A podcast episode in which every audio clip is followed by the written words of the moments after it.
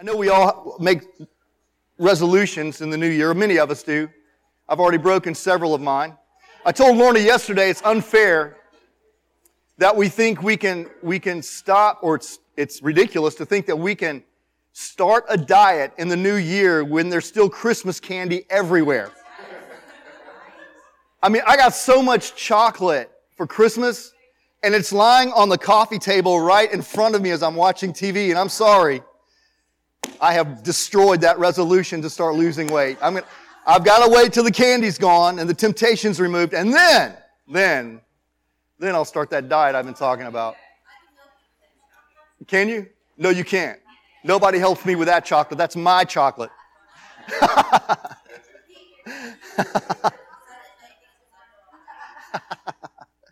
oh, it's so good to see you this morning.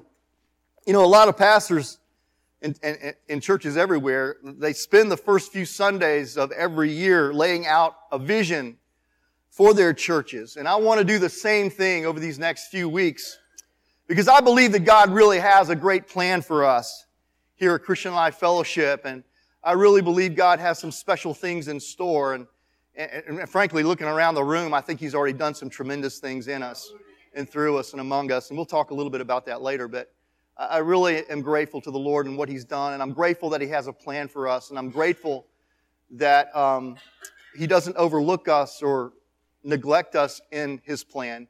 He's been very clear what His vision for us is in His Word.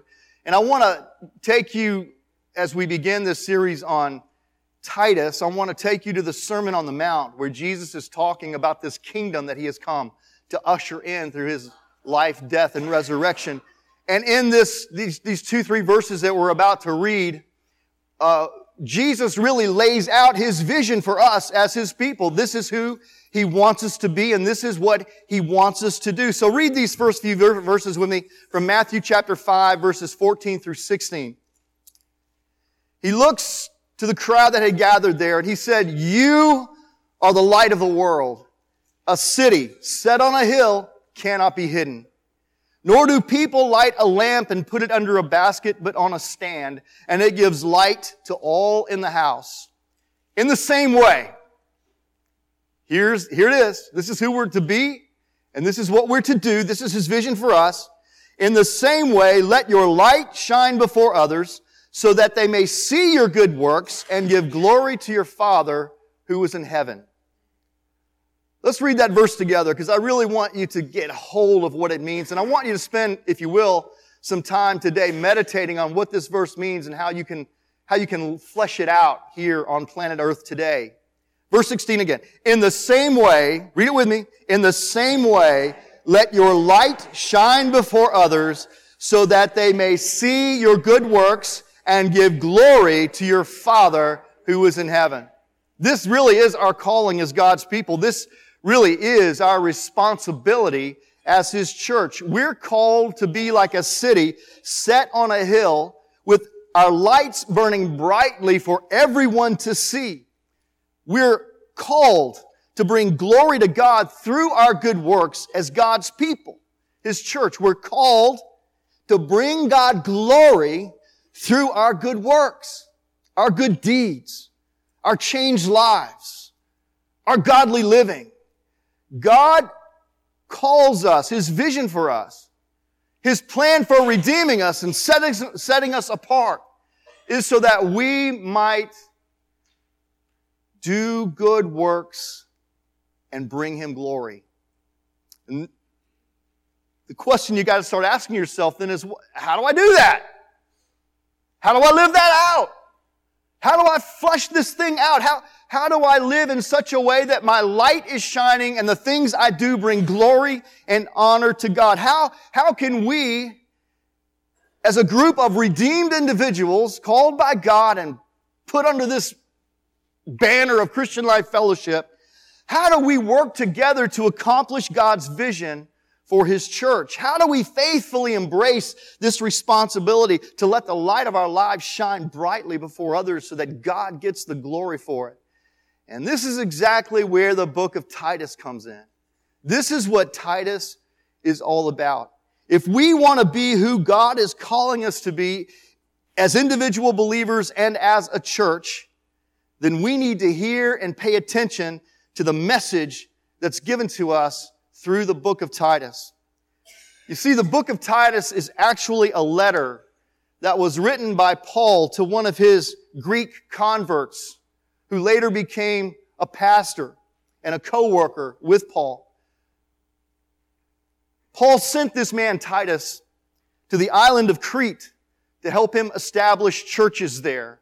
And I hope that you do some study on your own. I intend to have a, a, a book that you can work through the book of Titus for yourself. I'm meant to have that printed out and, and ready for you today. I'll have it next week. Um, but, but Titus's mission was to go to this island nation of Crete. You know where the word Cretan? You know what it means? Cretan. You're a Cretan. What does that usually mean? A terrible person. You're poorly behaved. You are abrasive. You're an idiot. You act foolishly. That's a Cretan. You know where Cretans, you know where the term Cretan came from? The island nation of Crete.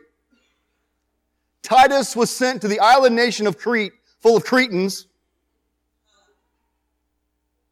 to plant churches, to bring them into the kingdom of God, to teach them how to let their light shine so that they could bring God glory. Now, I got a feeling a lot of us in this room would readily admit I have lived as a Cretan, me included. Sometimes I still fall back into it. Not that I want to, but I find myself anyway. Well, Titus can show us Cretans how to learn to really live for God and how to bring glory to God to the other Cretans around us, if you will. I don't know. Don't you want to do that? Don't you want to let your light shine so that people see your good works and bring and give glory to God for, for, what, he, for what you do? So, what is the message of Titus? Here's the message basically. The message of Titus is simply this to be zealous for good works. To be zealous for good works to be passionate about doing good, to set your life on course to being more and more godly in your walk. This is simply what the book of Titus is all about. And uh, so the next next few weeks, that's what we're going to be talking about. We're going to be talking about those practices that are outlined for us in the book of Titus that will help us help us shine our light in, this, in the darkness of the world around us so that the glory of God might be seen in us so that they will want what we have. So that we can influence this world for the glory and the purposes of God. Does that make sense? This is where we're going over the next few weeks. But today I just want to present to you an overview of the book of Titus because I want to, I want you to know where you're headed here. And so I'm just going to present to you an overview of the book of Titus, and we're going to dive into the details of how all this works out over the next few weeks, and I hope you don't miss a single Sunday. Because I think this, the stuff that we'll be sharing and talking about, it has, it, it could revolutionize not only your life, it could revolutionize this church. Because after all, you are the church, right?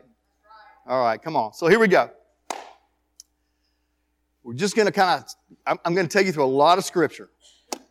So jot down notes if you want to, or write down the references and go back and study it later for yourself. But I want to make three observations about this little book of Titus that help us learn to live in such a way that uh, that we are that our lights are shining, bringing God glory. The first observation is this: good works are everywhere in the book of Titus. This idea of good works, this concept of doing good, of living godly, it's everywhere in the book of Titus. When you read through the book of Titus, and I hope you'll do that sometime this week, you can't help but notice that the idea of good works serves as a steady refrain throughout the entire book. Paul writes this letter to Titus and it opens up talking about good works in chapter 1. Verse 1 says, Paul, a servant of God and an apostle of Jesus Christ, to further the faith of God's elect and their knowledge of the truth that leads to godliness. Godliness is a code word for good works. Godliness is, is a word that speaks of living right, living godly, doing the right thing, being the right kind of person. So Paul talks about good works here in the very first verse. Verse 8 says that an elder is to be one who loves the good. Loves the good. Verse 16 in chapter 1 warns against false teachers. And Paul writes, they claim to know God, but by their actions they deny him. They are detestable, disobedient, and unfit for doing anything good. You want to know who a false teacher is? Watch what they do. Don't, doesn't matter what they say. Titus goes on to talk even more about good works in chapter 2. In chapter, in chapter 2 verse 7, Paul charges Titus in everything, set them an example by doing what is good.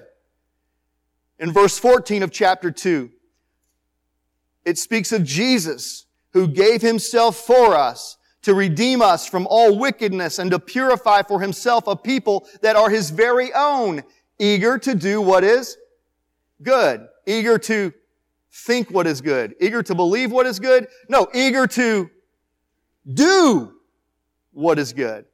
And then in chapter three, and it's only a three chapter book, here we go again. Titus continues to talk about good works. In verse one of chapter three, it says that we as followers of Christ, as Christians, are called to be ready to do whatever is good.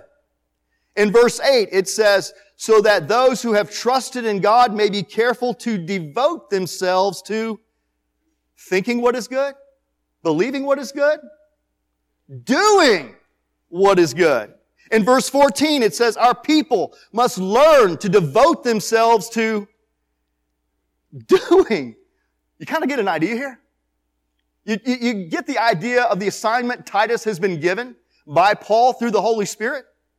Teach these people that they have been saved and called by Jesus Christ to do what is good and what's right. You just can't escape it. The idea of good works, of doing good, living godly is a central theme to Titus. It's everywhere in the book. The second observation I want to make to you uh, about Titus is this, that good works are essential to authentic faith. Good works are essential to true faith, true and authentic faith. Titus says this, uh, Titus says, if there is faith, then there must be good works that go along with it too. Because true faith always produces good works. A real faith in Christ will always produce something good out of your life. Look at chapter 1 verse 1 again. It's, uh, uh, it opens up by saying, Paul, a servant of God and an apostle of Jesus Christ, to further the faith of God's elect and their knowledge of the truth that leads to godliness. That verse says this simply, knowledge of the truth will lead to what? Knowing what's true will lead you to godliness, living right, doing good. When you know what you should do, then you need to do what you know to do. Knowledge of the truth leads to godliness, to obedience, to a life filled with good works. Look again at chapter 1 verse 16. Paul warns us against false teachers. Remember this verse? He gives us a way to identify them. He says they claim to know God, but by their actions they deny Him. And I love what Craig Groeschel, pastor from Oklahoma City, says about this verse. He says, really, this is a definition for what he calls Christian atheism. We say we believe in God, but we live as if He doesn't really exist. A lot of Christian atheists in the world today, right? One way to identify false teachers is to not judge them by what they say, it's to judge them by what they do. Their doing exposes their believing because their actions speak louder than their words. Go on down. Let's see. Let's uh, go down to chapter 3, verse 8. We read that one just a minute ago. Let's read it again. And I want you to insist on these things so that those who have believed in God may be careful to devote themselves to good works. The purpose of the gospel is to create a people who devote themselves to doing good. Turning their back on all those old attitudes and behaviors and all that old sin and disobedience, turning their backs on that and turning toward Christ in faith to live in obedience Jesus said, if you love me, you'll keep my commandments. But looking to Jesus, living as Jesus would have them live. You see, the, the, and I know the emphasis on good works. I'm perfectly aware of this. That I am a fish swimming upstream here. I know that. The emphasis on good works probably offends some people in this room. I know it would offend a lot of people I talk to in any given day because we don't often use the gospel and good works in the same sentence unless it's to insist that the gospel is not about good works. You've heard that, right? The gospel's not about good works. And it's true. It's true. We are not saved by our good works. I, I want to clear this up right in the very beginning. We are not saved by our good works. We are not saved by the good things we do. We are not saved by keeping God's commandments. We don't earn God's favor by doing exactly like He says and reaching some kind of perfect status with Him. That's not how we're saved. It's absolutely true that we are saved only through faith by grace. I want that to be clear to you. We're only saved through faith by grace. It's the grace of God alone that saves us. Nothing we can do, nothing we can say. We don't deserve it. We'll never be able to earn it. It's only by the grace of God that we are saved. That's absolutely true. But it, it, here's the problem because I think many of us have drifted way over here instead of staying in the middle of the road where it's balanced and healthy and emphasizing the ground of the gospel, we often unintentionally downplay the goal of the gospel.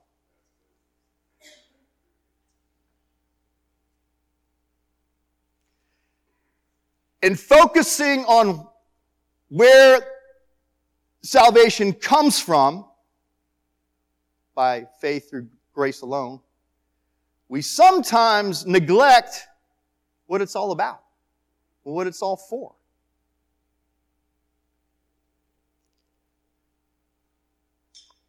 The ground of the gospel is and always will be grace, unmerited favor. It's a gift. Has been a gift, is a gift, will always be a gift. Salvation is a gift of God through the grace of God. But the goal of the gospel is transformation and change and growth and maturity and pressing in to become more and more like Christ. Does that make sense? The ground of the gospel is grace. The goal of the gospel, the goal of the gospel is good works. A life devoted to doing good. I see quizzical looks on faces, and I'll be happy to talk to anybody after the service about this if you like. But maybe I can clear some of this up as we go along. It is absolutely true that what God has done for us is done for us out of pure grace. And we can do nothing to earn it. We can do nothing to add to it. All we can do is receive it by faith. But the goal of the gospel is to change us from the inside out. The goal of the gospel is to use this same grace that saved us. God uses it to change us. Does that make sense? His grace that saves us is also the grace that changes us. The goal of the gospel is to transform us. It's to conform us to Christ. It's to make us holy even as He is holy. Let me point out some scriptures that may shed some more light on this. Listen to how scripture helps us find the right balance in grace and good works, in believing and in doing. Ephesians chapter 2, 8 through 10 says this, For by grace you have been saved through faith. And this is not your own doing, it's the gift of God, not a result of works so that no one may boast. For we are His workmanship, created in Christ Jesus for good works which God prepared beforehand that we should walk in them. 2 Timothy 1 9 says this God saved us and called us to a holy calling. Set apart. Different. Not because of our works. Our works can't earn anything from God. But because of His own purpose and grace, which He gave us in Christ Jesus before the ages began. Titus 2, 11 through 14 talks about it. And this is in the very heart of the book, and we're going to talk about it in a few weeks. For the grace of God has appeared, bringing salvation for all people, training us, training us to renounce ungodliness and worldly passions and to live self-controlled, upright, and godly lives in the present age, waiting for our blessed hope, the appearing of the glory of our great God and Savior Jesus Christ. Here it is. Here it is who gave himself for us to redeem us from all lawlessness and to purify for himself a people for his own possession who are zealous for Thank you. All I'm trying to do today in this little overview is to help you see the twofold nature of the gospel of Jesus Christ. I want you to understand the twofold nature of the gospel of Jesus Christ. We're not saved by our good works, but we are saved for good works. And if I'm wrong, I'll be happy to talk to anybody about it and later come and apologize, but I don't think I am. Good works are not the ground for the gospel, but they are the goal of the gospel. It changes. It changes. If the grace of God has really saved you, you won't leave the same. You will change. Because you are a new creature, created with new purpose. Your life has new meaning. There's a new rolling, uh, controlling power in you called the Holy Spirit who will absolutely turn you inside out, right side up, and make you come, come on.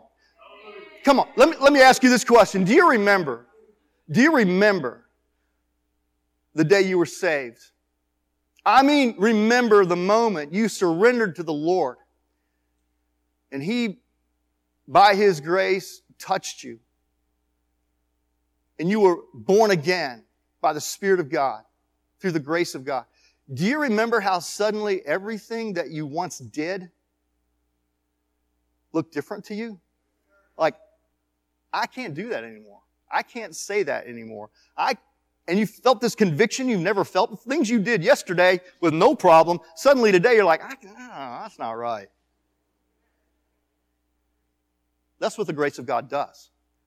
It saves you, and then the grace of God gets busy saving you. You get that? And you are being saved to bring God glory, to shine your light to let the world see what God can do if someone will just surrender and let God have his way. The twofold nature of the gospel. You see, knowledge of the truth of the gospel, knowledge of the truth of the gospel leads to godly living. We are God's workmanship in Christ Jesus, created to do good works. So simply put, what we're trying to say here is authentic faith produces good works in a believer's life. Or as James says in chapter 2 verse 17, faith by itself, if it does not have works, is dead. Dead. So the first observation that we've made in the book of Titus is that good works are everywhere. He talks about, Paul talks about good works from verse 1 all the way to the end. And secondly, in Titus, it's made clear that good works are essential. They are evidence. They are necessary to authentic faith. There's one more observation that we need to make about the book of Titus, particularly as it relates to good works. And, and this third observation is this. Good works are evangelistic in nature. Good works are for the sake of outsiders for the sake of unbelievers, for the sake outside of those outside of our fellowship and the kingdom of God. Good works are evangelistic in nature. And frankly, let me just say this up front. I think Christian Life Fellowship is already known as a church that does a lot of good for a lot of people. Our reputation for good works as a church is such that a few years ago, the Salvation Army was sending people to us to help. Think about that for just a minute. I thought that was ironic when the Salvation Army started sending people to us. The courts and other government agencies in the counties that surround us, they often send people our way so that we can help them because our reputation is such that we are a church that helps people. And I think the glory of God is seen, shining brightly through the good works that this church does. Now, we're not a big church and we're not a rich church, but we have helped thousands of people through our ministries and programs over these last 16 years. Living Recovery presents hope and support to people every week, people struggling with life controlling issues. Our benevolence programs help people weekly with groceries and utility bills and medical expenses and mortgage payments and car repairs. We offer counseling to folks in crisis situations. Folks outside the church come to us for counseling and help. We open our facilities without charge to families who can't afford to pay for funeral chapels or wedding venues or family gatherings. We did that this week. A family couldn't afford a, uh, to hold a memorial service at the funeral home, and they asked if they could come here. Sure. I don't know who the family is. I don't, as far as I know, I've never met them. But that's who we are, and that's what we do. It's for the glory of God. So, I want you to know that, that this series from Titus isn't meant to be a corrective. It's not meant to chastise you because we're not doing enough. You know, it's not to, to criticize anybody because, man, you know, let's, let's get in there and let's do more. That's not what it's about at all. I'm, I'm sure there are things we could do a lot better, and I hope that we continue to get better at what we do. But really, my prayer as I approach this series is that it will be like pouring gasoline on a fire. And the things that we're already doing, oh my Lord, we're going to jump in there and do them better and, and bigger than ever. And we're going to, we're going to find ways to, to let our good, to, to let the world know that Jesus saves, to let the world know that lives can be transformed. We're going to do everything we can in the coming years to let people know that there is a God out there who loves them and cares about them, to let His glory be seen through us. I'm just hoping I pray, I pour some gasoline on the fire. That's all I'm hoping to do.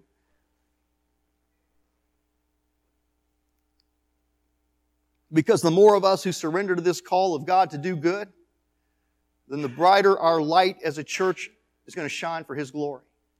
And the only thing I care about, the only thing, and I hope I've proven this to you over the years, the only thing I care about is the glory of God. I don't care about my reputation. I care about His reputation. I want people to know who God is and how good He is and how kind and loving He is and how powerful He is.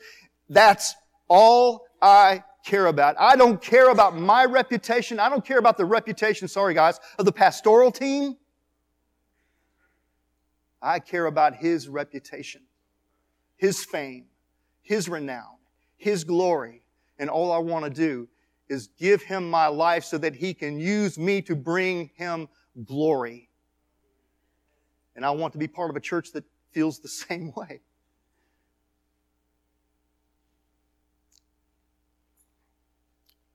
Titus tells us Titus tells us that a life of good works gives credibility to the gospel. And most of us would have to agree the church, I'm not speaking necessarily about our church, I'm talking about the church in general. The church has a credibility problem in our culture. There's a credibility gap. We often say we believe one thing, but then we do something else. We often talk about our convictions, but we fail to live by those same convictions. And it hurts our witness to a lost and dying world. There's a credibility gap that exists so often. Brennan Manning said this. He said, the greatest single cause of atheism in the world today is Christians who acknowledge Jesus with their lips, walk out the door, then deny him by their lifestyle. And this is what an unbelieving world simply finds unbelievable. And I couldn't agree with him more. It's a life of good works that will bridge this credibility gap that exists. Titus tells us how to live lives that bring credibility to our gospel witness. For instance, in Titus chapter 2, it says, older women. That's not age, that's maturity, okay? Get the difference? Older women. Train the young women to love their husbands and children, to be self-controlled, pure, working at home, kind, and submissive to their own husbands. Why? That the word of God may not be reviled.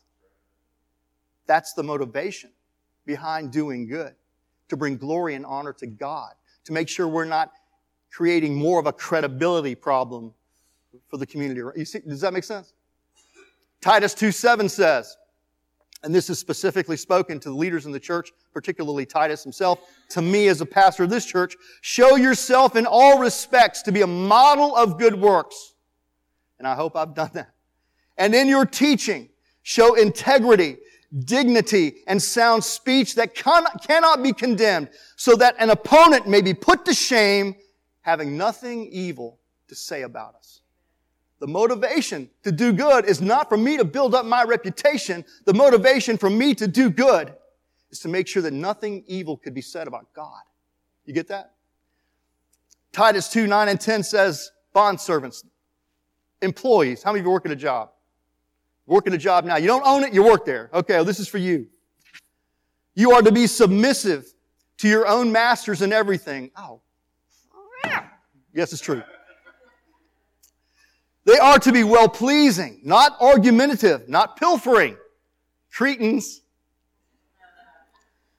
Not, uh, but showing all good faith so that, eh, so, listen to this, so that in everything they may adorn the doctrine of God our Savior. Why do you not engage in that kind of behavior? Because it makes Jesus look good. You make Jesus attractive. Titus tells us that good works bridge the credibility gap that we now suffer as a church, and it makes the gospel attractive to those outside the, the church. You see, the kind of life we live as individuals and as a church either detracts from the gospel or attracts people to the gospel. You get that? You're either helping someone move closer to the Lord or you're pushing them away by the way you live your life as a follower of Christ Jesus. Well, Titus tells us how to live a life that can shut the mouths of our critics and attract the lost to Jesus through good works. Bring him glory. Bring him honor. And bringing it to an end. I, I believe God has, I believe with all my heart that there is nothing accidental about you and me being here as part of Christian Life Fellowship. I believe God has raised us up and placed us here strategically, purposely, for His divine purpose. And His divine purpose is to be a people that bring Him glory. You, remember Jesus? You are the light of the world, a city set on a hill that cannot be hidden. And we bring him glory as we let our light shine before others so that they may see our good works, see us doing good, see us living holy. And when they see that, it brings God glory and lets them know he's for real. And what he's promised, he can fulfill. And what he said is true if we're in line with his purposes and will. I, am going to pass out some flashlights right here. Chris, I need you to help me if you would. Um, Clint, would you mind, brother? Would you, would you help Chris pass these flashlights out? There's a little flashlight, just like this one. I want everybody to take one for just a minute. This is a silly illustration, and I apologize for its cheesiness, but it's all I could come up with, okay? But I want you to get one of these flashlights. And I want to use it as an illustration. These flashlights, these flashlights represent your life. This little flashlight represents your life. Spotlight, spotlight. It represents the good works that you can do to bring God glory.